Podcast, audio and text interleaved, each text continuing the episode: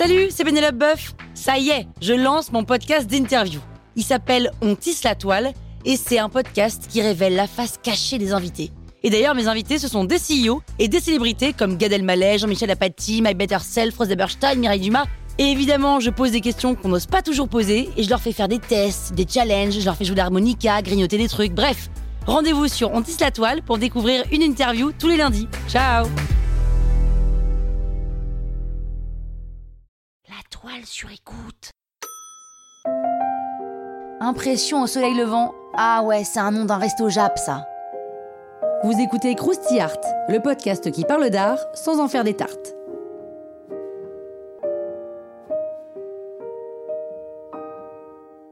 Impression au soleil levant, c'est le tableau de Claude Monet, conservé au musée Marmottan, qui a donné son nom au mouvement impressionniste.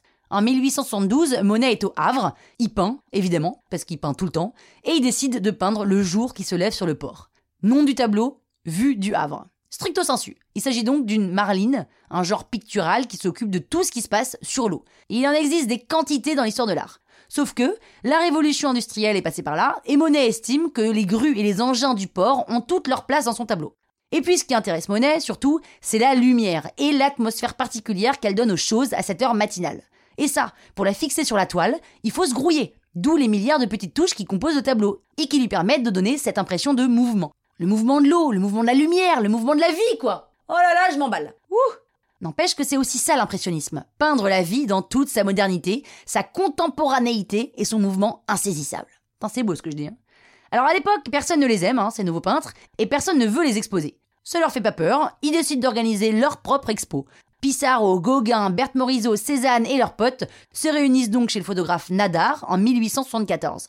Pour l'occasion, Monet décide de changer le titre, Vue du Havre, qui était un peu ringard, en Impression au soleil levant, plutôt moderne. Le jour du vernissage, il y en a un qui ne s'en remet pas de toute cette nouveauté en peinture, c'est le critique d'art Louis Leroy. Et ce qu'il fait, c'est qu'il rebondit surtout sur le titre Impression au soleil levant, mais pour s'en moquer. Et dans l'article qu'il écrit pour parler de l'expo, il traite tout le monde d'impressionniste. Donc sous sa plume, il s'agit pas d'un compliment, mais d'une insulte. Espèce d'impressionniste, sale impressionniste Sauf que les peintres y reprennent ce terme à leur compte, et avec le succès qu'on lui connaît, l'impressionnisme est né. Impressionism was born. Croustille, hein? Toile sur écoute.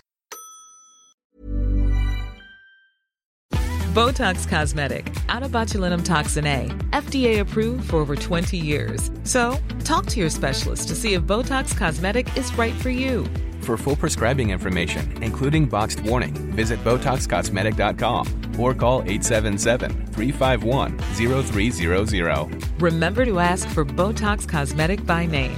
To see for yourself and learn more, visit BotoxCosmetic.com. That's BotoxCosmetic.com.